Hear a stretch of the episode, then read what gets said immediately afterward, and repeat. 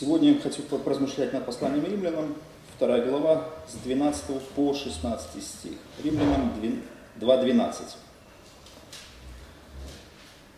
«Те, которые не имея закона, согрешили в незаконе и погибнут, а те, которые под законом согрешили, по закону осудятся. Потому что не слушатели закона праведны перед Богом, но исполнители закона оправданы будут.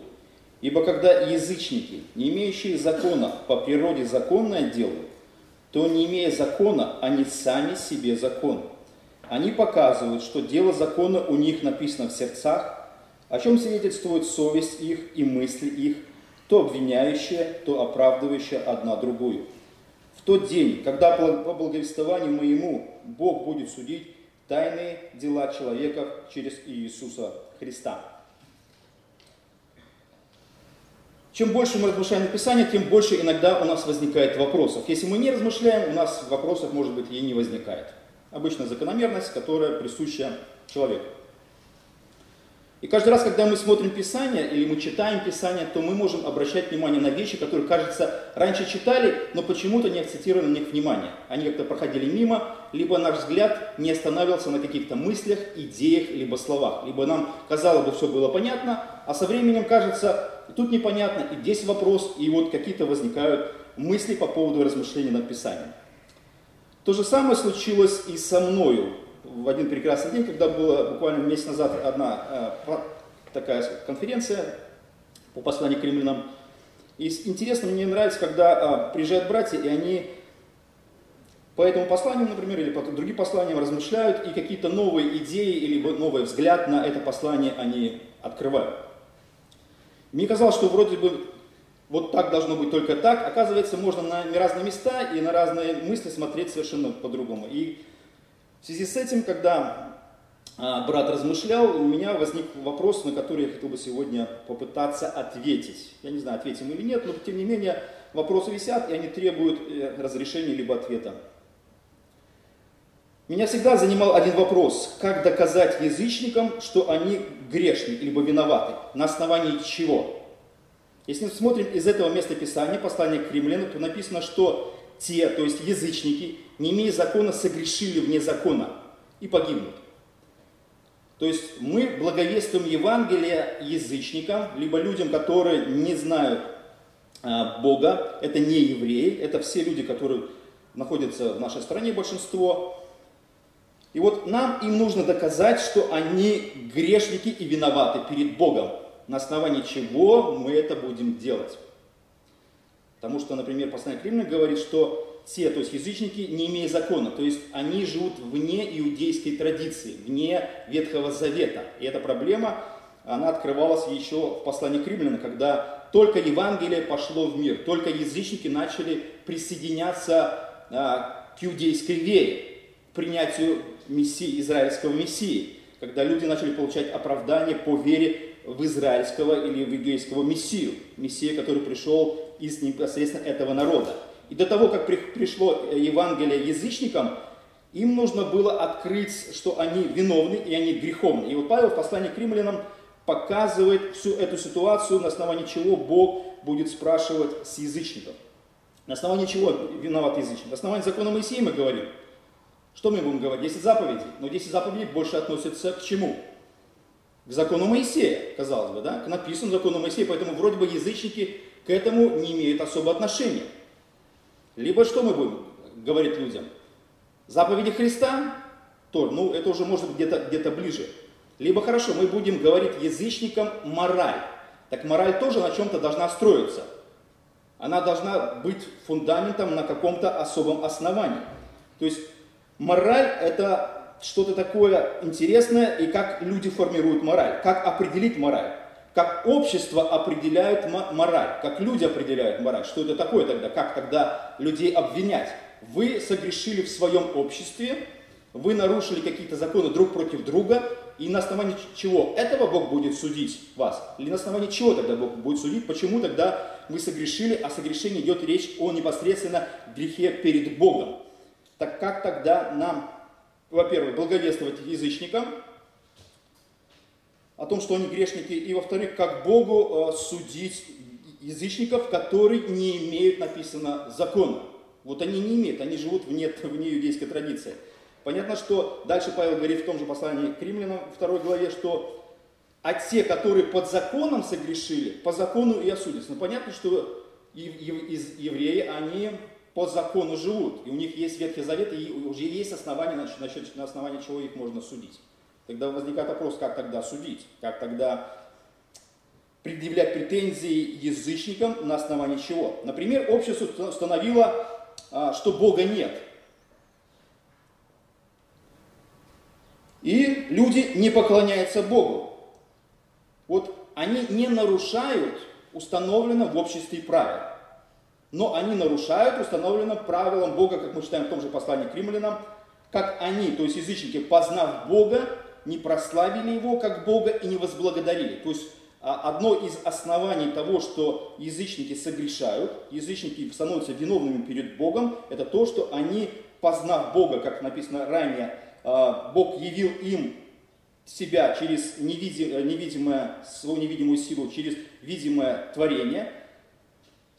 И язычники не отреагировали на вот это, скажем, то, с чем они соприкоснулись с невидимым Богом, через видимое творение, и не возблагодарили Его, и не прославили. Вот в этом язычники становятся виновными перед Богом, и это является, может быть, основанием для того, чтобы они являются грешниками. Поэтому правило, либо мораль, которую устанавливает общество, оно, не подходит в этой категории, потому что брат говорил следующее на этой конференции, что, я говорю, на основании для чего Бог будет судить? Он говорит, на основании того, что общество установило какие-то правила, нет закона Моисеева, люди нарушают какие-то законы внутри себя, и когда они их нарушают, они становятся виновными, и Бог на основании этого судит язычников. Ну, я вам приведу один интересный пример. Вот, например, общество установило правила. Например, положение воровского закона. Вот такое вот тоже общество, довольно большое, установило правила внутри себя. Они говорят следующее. Соблюдение и поддержка воровской идеи. Во-первых, слово уже «воровское» это уже, мы смотрим в контексте «не укради заповедь», это уже, скажем, противоречит всякому, скажем, моральному пониманию того, что есть добро и зло. Но вот есть общество, которое установило правила. Вот воровской закон установлен. Быть честными по отношению друг к другу. Вроде хороший принцип, но даже внутри воровского закона есть честность и какая-то моральная ответственность по отношению друг к другу. Вовлечение в свою среду новых людей, предпочтительно молодежи. Они даже вовлекают молодежь, как любое общество вовлекает, любая, скажем, политическая организация, государство вовлекает молодежь в какую-то свою деятельность, либо в деятельность какой-то структуры, там, партии, либо государства. Недопустимость быть прислугой правоохранительных органов и спецслужб. То есть тоже уже такое, они как бы нарушают, может быть, даже общее правило, значит, общества. То есть есть общество, а есть внутри от общества еще одно общество, то есть воровское общество. Запрет на занятие политической деятельностью у них. Но у них есть еще другие понятия. Например, никогда не давать показания, никогда не признавать вину. То есть вот, никогда не признавать. То есть вот такие вот правила. Либо у них есть такой еще интересный пункт. Не воровать у своих. Понимаете, да? То есть воровать нормально, но у своих это ненормально. То есть ты уже нарушаешь какие-то внутри установленные правила, либо моральные правила, кажется, как это моральные правила воровского закона, как такое вообще может быть? Да, вот даже у воров есть правила. Вот эти правила они устанавливают, и воровать у своих это плохо. И вот на основании чего, мне возникает вопрос, будет судить Бог? На основании того, что, например, у воров нету закона Божия, и вот вор украл у своего. А если у своего не украл, но украл у кого-то другого из члена общества, значит, на основании чего Бог будет судить? Значит, он вроде бы не нарушил этот закон, правильно? Тогда, получается, установленные какие-то правила воровским обществом, они как-то соблюдаются и как-то не соблюдаются по отношению, другие смотрят, как это, ты у меня тоже не имеешь права воровать? Он говорит, нет, у нас правила такие, мы у тебя можно воровать, а у себя не можно воровать. Вот такие правила установлены. Поэтому, когда речь идет о наших размышлениях по посланию к Римлянам, о том, что те, которые не имеют закона, согрешили. Вопрос, как они согрешили. На основании чего Бог тогда будет судить язычников. И размышляя над этим, я посмотрел много комментариев наших братьев о том, что они пишут по этому поводу. Вот Как братья выкрутиваются из этой, казалось бы, сложившейся ситуации? Вот что они пишут по данному поводу? Я возьму несколько таких как бы примеров. Первое – это Жан Калин, что он пишет по поводу этого. Значит, первый текст, это 14 стих. «Ибо когда язычники, то есть мы с вами, не имеющие закона по природе, законно делают, то не имея закона, они сами себе закон». Вот что пишет Калин. Язычники делами показывают, что имеется у них некое правило справедливости. У меня сразу возникает вопрос, откуда возникает это некое правило справедливости. Это вот я смотрю, построил у себя, значит, повесил на даче скворечник, и смотрю, как птички, что они делают, да, то есть их никто не учил строить гнезда, кормить детей своих, так вот все обслуживать, так все классно делать, то есть это удивительный процесс. То есть птенец, он рождается, он, скажем, его покормили, он вырос, и он не видит процесс строительства гнезда. Он много чего не знает, он вылетает в мир, и потом, когда он вырастает, он знает, как строить гнездо, как это, находить себе парочку, как все это благоустраивать, все жилище, выводить птенцов, как их кормить. Вот кто им объяснил, как это нужно делать? Вот они вылетели из гнезда, никогда этого не видевшие. И у них нет уж школы, такой, представьте, школы для птиц, которая бы показывала им, как нужно все это делать. Это вообще ничего не существует. Они вылетели из гнезда, но они потом через какое-то время знают, что, как это и что делать. И они делают, поверьте, очень искусно. Любой такой емкость какая-то, любая там дырочка, они там что-то делают.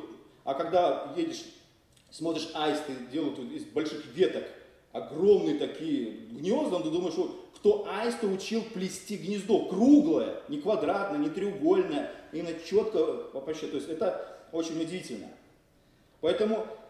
Когда Калин размышлял над тем, что у них есть некое правило справедливости, я спрашиваю, откуда это правило взялось. И дальше он пишет, ибо когда некий народ еще не утратил настолько человеческого разумения, чтобы не соблюдать вообще никакие законы. То есть он размышляет в плане того, что существует общество, и в этом обществе появились какие-то законы, ну обычные законы, которые управляют обществом. Уголовные, там, административные, многие-многие вот эти законы существуют. И в самой природе человека есть организовать общество, и в этом обществе установить законы, которые будут регулировать жизнь этого общества. То есть откуда-то эта сама идея установления закона существует. Значит, есть какой-то внутренний принцип, заложенный Богом, который будет регулировать человеческое общество, и человеческое общество будет организовываться, устанавливая правила. Даже люди, которые живут просто в какой-то компании, куда-то ездят, устанавливают правила. Мы туда едем, мы делаем то, мы это не делаем. То есть все время какая-то существует определенная регламентация отношений.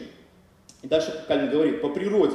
Итак, поскольку все народы добровольно и без всякого увещания склонны создавать для себя законы, отсюда без сомнения следует, что некие понятия о справедливости и правоте по природе врождены в человеческой душе. Итак, без закона они закон, поскольку не имея написанного Моисея закона, не лишены, однако, понятия о праведном и справедливом. Вот возникает вопрос, откуда взялось понятие праведного и справедливого? То есть ты это почему-то понимаешь, то есть в тебе заложено какое-то понимание того, что ты, если что-то делаешь неправильно, то это неправильно, либо несправедливо. И люди в любом обществе кричат, это несправедливо, это неправильно. Либо даже когда двое человек между собой имеют отношения, и, может быть, их не учили каким-то основам юриспруденции, но, тем не менее, когда один против другого что-то делает не так, другой воспринимает, что это неправильно, несправедливо ты сделал по отношению ко мне. То есть вот так вот регламентируются человеческие отношения. Дальше Калин пишет следующее. Ибо иначе не могли бы они различать между пороком и добродетелью, из коих один сдерживают карами, а другую восхваляют и чтят, поощряющие различными наградами. То есть общество, кроме этого, еще регламентирует такую справедливость между тем, что устанавливает наказание, либо поощрение взаимоотношений в обществе. И дальше он отмечает следующее. Поэтому апостол написанному закону противопоставляет природу, полагая, что язычникам просиял некий природный свет справедливости, заменяющий собой иудейский закон. То есть некий свет, который заменяет иудейский закон. У меня тоже возникает очень много вопросов по поводу этого, потому что это мне, ну, знаете, есть определенное ассоциационное восприятие. Когда я слышу, когда язычники, которые не знающие Бога, говорят, природа создала небо, звезды, животных, реки, озера, у меня возникает, ну, знаете, если ты Бога не знал, ты воспринимал бы это как норму, но ты понимаешь, что они подменяют слово «природа» Бога. Природа создала, что такое природа создала? Что такое природа? То есть природа, которая наделена творческим качеством, мыслительным процессом, который организовывает и создает то, что существует. Вот как это, что такое природа? Природа, вроде бы, это в понятии язычников, это что-то не божественное, но качество у них божественное. Потому что все, что создано, это божественное. То, что ты не можешь просто создать. Что значит создать? Даже стол ты не можешь просто создать. Ты должен иметь эскиз, план, материал, шурупы, как это организовать, размеры, все. То есть это даже определенный процесс. То же самое и дерево, и любой цветок, который мы смотрим, это проект. Это величайший проект Бога, который потом называется «природа это сделала». То есть природа наделяет. Поэтому, когда речь идет о том, что некий, как Калин говорит, природный свет справедливости заменяет собой иудейский закон. У меня возникает, так что это такое, что значит такое некий? Некий это что такое? Это что такое безликое, это что такое бесформенное или что? То есть как бы люди боятся назвать какие-то вещи своими именами. И дальше Калин говорит следующее, но как они, это 15 стих, они показывают, что дело закона у них написано в сердцах, о чем свидетельствует совесть их и мысли их, то обвиняющие, то оправдывающие одна другую. И он размышляет следующим образом. То есть они свидетельствуют, что способность различать и судить написанное в сердцах, кое различают они между справедливым и беззаконным, достойным и презренным, ибо он имеет в виду не то, что по воле или присуще желать или усердно стремиться к справедливости, но лишь то, что они настолько побеждаются сила истины, что не могут ее не одобрить. Ибо почему утверждают они религию, если не потому, что считают справедливым почтить Бога? Почему стыдно им блудить и красть, не потому, что считают злом то или другое? Все народы устанавливают у себя ту или иную религию, наказывают по закону прелюбодеяние, воровство, человекоубийство, воспаляют же верность слову и сдержанность в договорах. Ибо так свидетельствуют они, что не сокрыта от них необходимость богопочитания, что прелюбодеяние, убийство, зло – это что и испытанность достоинства и хвалы.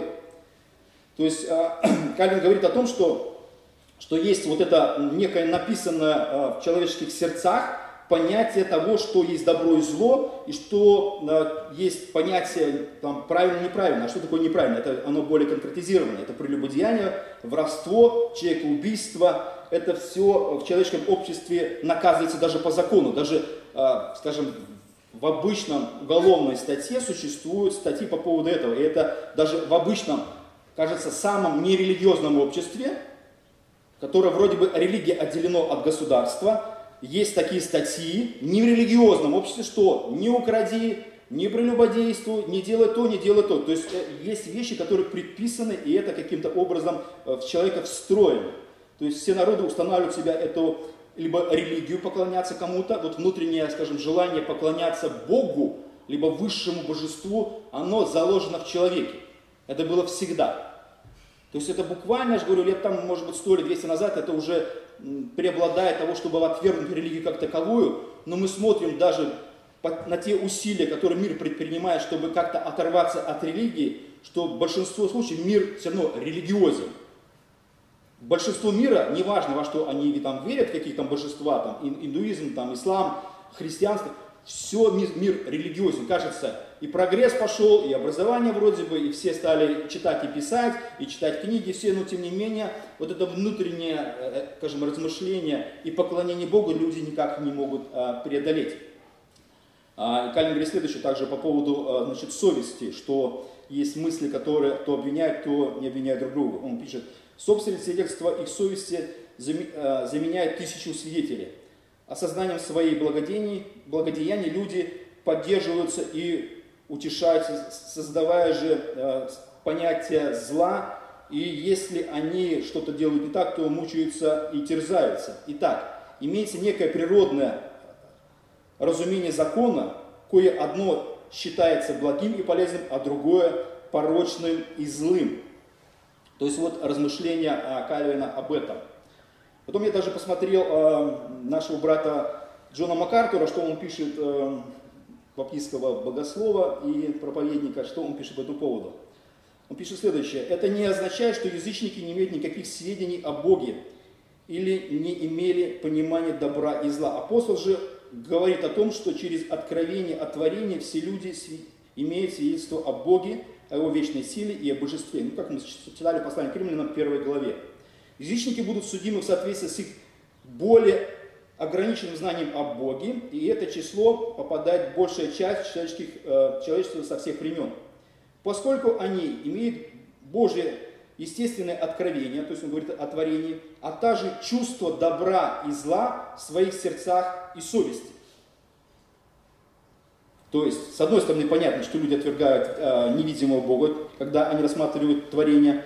С другой стороны, у них есть внутри чувство добра и зла в сердцах и в совести, что они виновны и должны нести наказание. Мне, кстати, всегда возникал такой вопрос, и я не мог это для себя как-то объяснить, когда, например, человек, попадающий в церковь, который не знаком абсолютно с религией, я испытал это на себе, это чувство. И когда ты попадаешь в церковь и слушаешь проповедь, и просто звучит обычный текст. В этом тексте нету, может быть, лично персонифицированного к тебе обращения. Вот ты грешный, ты должен покаяться, выйти вперед, что-то такое должно произойти. Но когда ты сидишь в собрании, слушаешь обычное слово, тебе приходит величайшее обличение, что ты греховен. И ты не можешь этого отрицать, ты не можешь этого отвергнуть, ты просто твое сердце проникло вот этим мыслью, что ты виновен. И кто тебе это говорит? Внутри звучит просто такой внутренний голос, который говорит, что ты греховен и виновен. Хотя ты вне религиозного общества рос, ты попал в религиозное собрание. В религиозном собрании не говорит, что ли конкретно ты, но такое было ощущение, что лично говорит проповедник мне. И мне ощущение, а все знают, что он сейчас мне говорит. То есть такое складывается впечатление, что он лично тебе говорит. И когда ты сидишь в собрании, слушаешь обычную проповедь, иногда даже не о грехе, то ты испытываешь огромное чувство вины и сожаления, и чувство того, что ты виновен перед Богом. Вот у тебя такое чувство. Вот откуда у меня всегда возникает это чувство. Как это Бог обличает человека, язычника, даже не иудея. Хотя вот эта 2 глава послания к Римлянам, она говорит о том, что иудеи, они прикрывались законом и пытались оправдаться законом, а Павел приводит в пример язычников, которые поступают по закону, то есть более праведно или морально живут, или мы можем иногда спросить так, или поставить вопрос.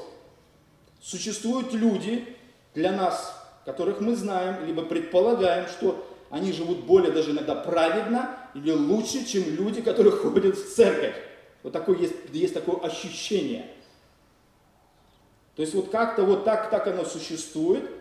И эти вещи, они, с которыми мы сталкиваемся. И в их сердцах вот записан некий внутренний закон, и они ведут себя почему-то с внутренним каким-то ощущением, либо пониманием того, как поступать правильно, вот как пишет Павел. Вот, понятие добра и зла, они показывают, что дело закона у них написано в сердцах. То есть евреи, они по своей сути были вроде бы под законом, знали, как поступать правильно, но не поступали правильно. А вот язычники, которые не знали, как поступать, но поступали правильно, хотя у них не было ничего написанного. Возникает вопрос, почему они так поступают. И у них еще есть внутренний орган, как здесь написано, совесть, которая регулирует понимание добра и зла. И вот, например, МакАртур перечисляет несколько причин, 4 причины, почему язычники находятся в погибающем состоянии. Например, первым он пишет, как уже отмечалось, что они показывают свое пренебрежение к знанию о Боге, доступное через творение. Мы об этом говорили. Хорошо. То есть люди отвергли Бога как Бога. То есть они назвали, как красиво сотворило, например, дерево или солнце, природу. Вот это отвержение Бога. То есть ты не говоришь, Господи, как ты все классно сделал. Просто не оторвать глаз. То есть, что-то невероятное. Когда ты это понимаешь, скажем, причинно-следственную связь, кто это сделал и как это сделано, и даже ты не понимаешь, как это сделано. Просто даже вчера ехал, смотрел на Луну, она просто висит. Вот написано, вот как повесил ни на чем. Вот она просто висит. Нет там, ничего нету. Она просто висит. Каждый раз она висит и светит, и ты смотришь на это все. И, ну, и большая, и разная, и красивая. Думаешь, вот это вот взять ничего, ничего не было, никакого материала, Бог сделал материал, и все это вот так вот есть. Вот проект такой, чисто который в голове Бога, его проект вот осуществлен таким образом. Вот люди, отвергая это, они называют это природой. Как некое что-то такое, что сотворило. Мы не знаем, что он это сотворил, точно не знаем, что. Нужно конкретизировать все эти понятия. Второй МакАртур говорит следующее. Как указывает здесь апостол, их судят за их поведение, основываясь при этом на законе, написано в их сердцах. Ну, что такое закон, написано в их сердцах? Вот тоже не конкретизирует ничего. То есть он пишет тоже, что существует некое понятие того, что мы уважаем родителей, храним супружескую верность, заботимся о детях, щедры, нуждаемся в какой-то милости, любим людей. Ну, поступаем правильно. Даже язычники, которые вне религии, они так живут. То есть они чем-то вот руководствуются. Третье он говорит. Язычники будут судимы, принимая во внимание их совесть. Они имели преимущество знать о Божьем, не имели преимущества знать о Божьем законе, но о чем свидетельствует, но совесть их все-таки свидетельствует о том, что как нужно поступать инстинктивно правильно. Врожденное понятие добра и зла, которое порождает чувство вины. То есть ты нарушаешь, и ты почему-то чувствуешь, что ты виноват. Я не знаю, с возрастом как-то это поле обостряется, мне кажется. В молодости как-то это немножко не так чувствуешь, как ты что-то неправильно сделал, а с возрастом нет ощущения, что ты больше ты на это реагируешь, и не можешь избавиться от этого. Как? И не можешь просто взять вот так и сказать, а мне наплевать, или я не могу. Не можешь. Невозможно. Особенно, когда ты ходишь перед Богом, ты хочешь жить правильно, и ты все время осознаешь, что ты грешник, и не понимаешь, как тебе все-таки жить. Ты понимаешь, что жить правильно, но все время согрешаешь, нарушая какие-то божественные принципы. И дальше в следующем четвертом говорит, язычники, находясь в падшем состоянии из-за своих размышлений, так как мысли их то обвиняют, то оправдывают одна другая. Это естественная способность, очевидно, тесно связана с совестью. Вот откуда совесть, почему совесть реагирует на что-то? То есть мы когда что-то сделали неправильно или правильно, и вдруг звучит вот этот внутренний голос. Неправильно. Ты неправильно поступил, неправильно сделал. Ты что-то не так, как-то вступил в отношения с людьми, и это обязательно внутри тебя. Это не звучит это громко, но этот голос внутри, он все время с нами. Мы все время ощущаем того, как мы, что и как делаем. То есть это вот, знаете, как внутренняя такая надсмотрщик за нами, который все время реагирует. И от него невозможно убежать, не избавиться. То есть вот этот внутренний голос совести, как МакАртур говорит, это естественная способность. Что такое естественная способность? Вопрос, откуда взялась эта естественная способность? Что Бог заложил в нас такого? Это размышляют религиозные люди. Откуда взялась эта естественная способность к осмыслению добра и зла? Мэтью Генри, например, он говорит следующее, тоже как бы двояко. Он, с одной стороны, говорит, что это свет природы. Именно этот свет имеют язычники, в соответствии с ним они будут судиться. То есть неверующие язычники, не имевшие никакого другого руководства, кроме руководства природы совести, не имеющие закона Моисея, никакого откровения свыше, они не будут судиться по преступлению закона, которого у них вроде не было, но они будут судиться по закону природы. Вопрос, что такое закон природы? Что такое закон природы? Закон джунглей. Своих есть нельзя, по племени Умба-Юба, а врага съесть можно, и вырвать его у него, вырезать сердце и съесть. Это закон природы? Или что такое закон природы? У меня вопрос. Но дальше он отмечает следующее. Они все время, знаете, все время где-то должны, как бы, сам, ты когда размышляешь, ты должен сам войти в определенное противоречие или в тупик попасть. Ты должен, скажем, сам ответить, так что это такое? Ты что, до чего договорился? Ты должен как-то это сформулировать, эту идею. Вот самое сложное, это сформулировать идею и сказать, ну, это так. Или как признать себя грешником, ну, я грешник. Ты вот не признаешь, а потом формулируешь эту мысль. И он пишет следующее, Мэтью Генри, он говорит следующее. Хотя они, то есть язычники, не имея написанного закона, однако имели то, что было эквивалентом закона, не обрядового, но нравственного. Уже теплее. Уже теплее. То есть это что-то эквивалент. То есть у евреев это было записано в виде закона на бумаге, но что-то невидимое, то же самое, что у евреев было записано на бумаге, записано в сердце язычников. Понимаете? У евреев это записано и в сердце, и на бумаге. У язычников это записано в сердце. Потому что понятие добра и зла, что это такое понятие добра и зла? Это не дело, это дело. Это что-то такое, правило предписанное, когда ты нарушаешь это предписанное внутреннее правило на сердце, у тебя возникает внутренний сигнал совести. Вот эта красная большая лампочка начинает сразу кричать нам. Ты не прав, ты неправильно сделал. Все. И ты начинаешь, люди начинают убегать от этой совести, ее палить ее. Либо делают постоянно одно и то же, доходя до безумия, и потом, входя, скажем, в конфронтацию с совестью, доходя до самоубийства даже. Вот, например, люди, которые расстреливали других, там, палачи, еще что-то. То есть ты же что-то с головой должен сделать, ты же не можешь все время делать одно зло бесконечно. Ты должен войти в компромисс с совестью до такой степени, что ты не сможешь жить, что она будет ночью кричать, днем кричать, и ты просто скажешь, все, ты настолько греховен и виноват, что это не даст тебе спокойной жизни. Например, еще пару таких моментов. Значит, еврейские комментаторы или уже, как же, христиане, они говорят следующее. Значит, язычники, не имеющие Торы, тем не менее, естественным образом исполняют требования Торы, что они сами себе Тора, так как в их жизни, свидетельствует, что поведение, предписанное Торы, написано в сердцах. О, уже ближе. То есть евреи уже где-то понимают, что... Потому что они берут тоже книгу Иеремии, которую мы читаем очень часто, Иеремия 31 глава, 33 стих, и «Вложу мою», как еврей пишет, закон, «вложу мою Тору во внутренность их и напишу ее в сердцах». О, то есть что-то уже такое близкое. То есть даже мы читаем по поводу Нового Завета, что Бог что-то в сердцах напишет, что язычники будут поклоняться Богу. Но это речь идет уже о спасенных язычниках, которые придут уже, скажем, к поклонению Иисусу Христу. И уже у них будет Новый Завет, записан в их сердцах, уже поклонение Богу. Но все равно вот этот принцип вложения в сердцах Торы, либо, по-другому сказать, морального закона, оно уже существует все равно в истории. Мы богословы определяют, когда закон раскладывают на три составляющие, там юридическую, обрядовую и моральную часть. То есть вот эта моральная часть, скорее всего, я так предполагаю, я не знаю точно, но... У меня по-другому как-то не складывалось. Я все равно для себя, когда размышляю, должен как поставить какую-то точку. И, как говорил мой преподаватель в семинаре, значит, на какой-то момент времени ты должен где-то зафиксироваться. Или для себя ответить на вопрос, по крайней мере, до какого-то момента. Потом ты, может быть, изменишь свою точку зрения. Но на данный момент ты должен чего-то держаться. Так вот, размышляя над всеми этими мыслями наших братьев и постоянно, скажем, сталкиваясь с тем вопросом, который у нас возникает в результате того, что как мы должны благовествовать язычникам, что мы должны предъявить, вот что мы должны предъявить, вот что ты нарушил. Хорошо, 10 заповедей, скажут, а я не еврей. Ну что ты мне предъявляешь? Не еврею 10 заповедей, и что? Буду евреем, предъяви, а так что? И вот как ты тогда виноват? Вот что тогда язычникам рассказывать? Меня всегда это мучило. Хотя, когда мы смотрим в послании к Римлянам, первую главу, там вся первая глава посвящена тому, что Павел обличает язычников, что они грешны. Вторая глава это, что грешные уже иудеи.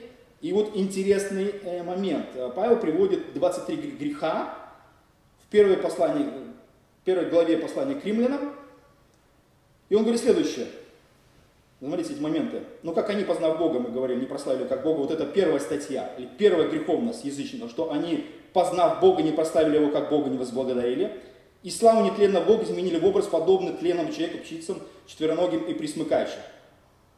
Значит, многие язычники совратили в сторону лжебогов, создали себе идолов, каменных, золотых, всяких, в Индии 250 миллионов богов, на каждого хватит там по несколько богов. Дальше, это первое, что они сделали. Хорошо, вот это первое предъявление язычникам и греховности. Второе, так как они сквернили свои тела, они заменили истину Божию и поклонялись, вот, творили вместе Творца, говорю, и, например, дальше, что значит сквернили свои тела? Женщины заменили естественное употребление противоестественным. Подобные мужчины, оставив естественное употребление женского пола, разжигались похотью друг на друга, мужчины на мужчинах, делая срам. Речь идет о гомосексуализме и лесбиянстве. Вопрос. Павел говорит, что язычники, когда делают так, они грешны. А где мы это смотрим в Священном Писании? Мы это смотрим не в 10 заповедях, я скажу, а мы смотрим это в Большом Законе. Есть целая там...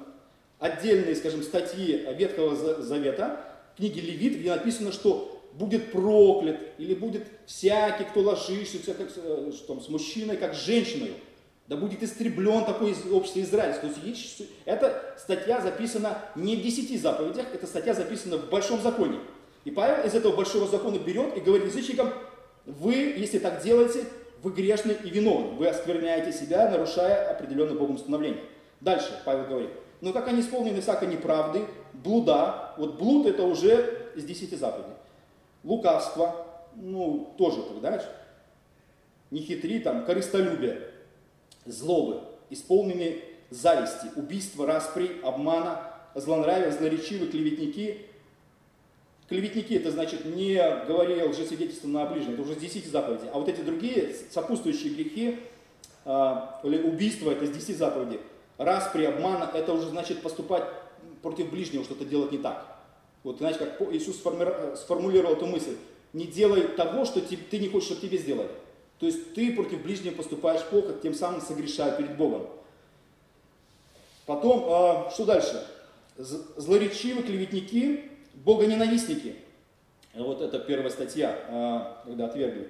Обидчики, самохвалы, горды, изобретательные на зло, непослушные родители. Вот это уже опять из 10 заповедей. Значит, какая-то уже статья вытянулась оттуда. Безрассудный, вероломный, нелюбовный, непримиримый, немилостивый. Вопрос, откуда это? То есть Павел предъявляет язычникам вот эти статьи, одно из видов грехов, чем-то руководствуясь. Он показывает, что это грех. И дальше он говорит следующее, заканчивая. Но они знают, то есть язычники знают праведный суд Божий, что делающие такие дела достойны смерти. Значит, совесть их, язычников, нас обличает, что мы что-то делаем не так. Поэтому, однако, не только их делают, но делающих одобряют. То есть люди превозмогают вот этот голос совести, который все время констатирует о том, что они делают что-то не так. И по итогу нужно задать вопрос: так что же записано в сердце? Мое больше понимание и размышление по поводу этого повода того, что вот этот моральный, какой-то невидимый кодекс, который потом отобразился в Ветхом Завете, в общем законе, и в 10 заповедях он записан в сердце. И когда люди его нарушают, вот этот голос совести, он звучит. Это не просто вот что-то природное пришло, как природное пришли руки, ноги пришли, там, черты характера, там, еще что-то, понимание, вкусы, это я люблю, это не люблю. Нет, это что-то такое, связанное с моралью. Человек рождается, кроме, скажем, всего, что он ест и пьет, он рождается еще и моральным. Он что-то делает, он что-то не делает. Поэтому вот этот, скорее всего, невидимый закон, моральный закон, для евреев он был выражен в письменном виде, для язычников он не был выражен, но он является основой того, что Бог будет судить, если язычники будут его нарушать. Поэтому тогда все нормально, мы воспринимаем это естественно, и как бы все у нас тогда сходится. И мы все эти вещи воспринимаем тогда уже спокойно. Вот так вот Бог действует, размышляя над этим. Пусть Бог благословит нас. Аминь.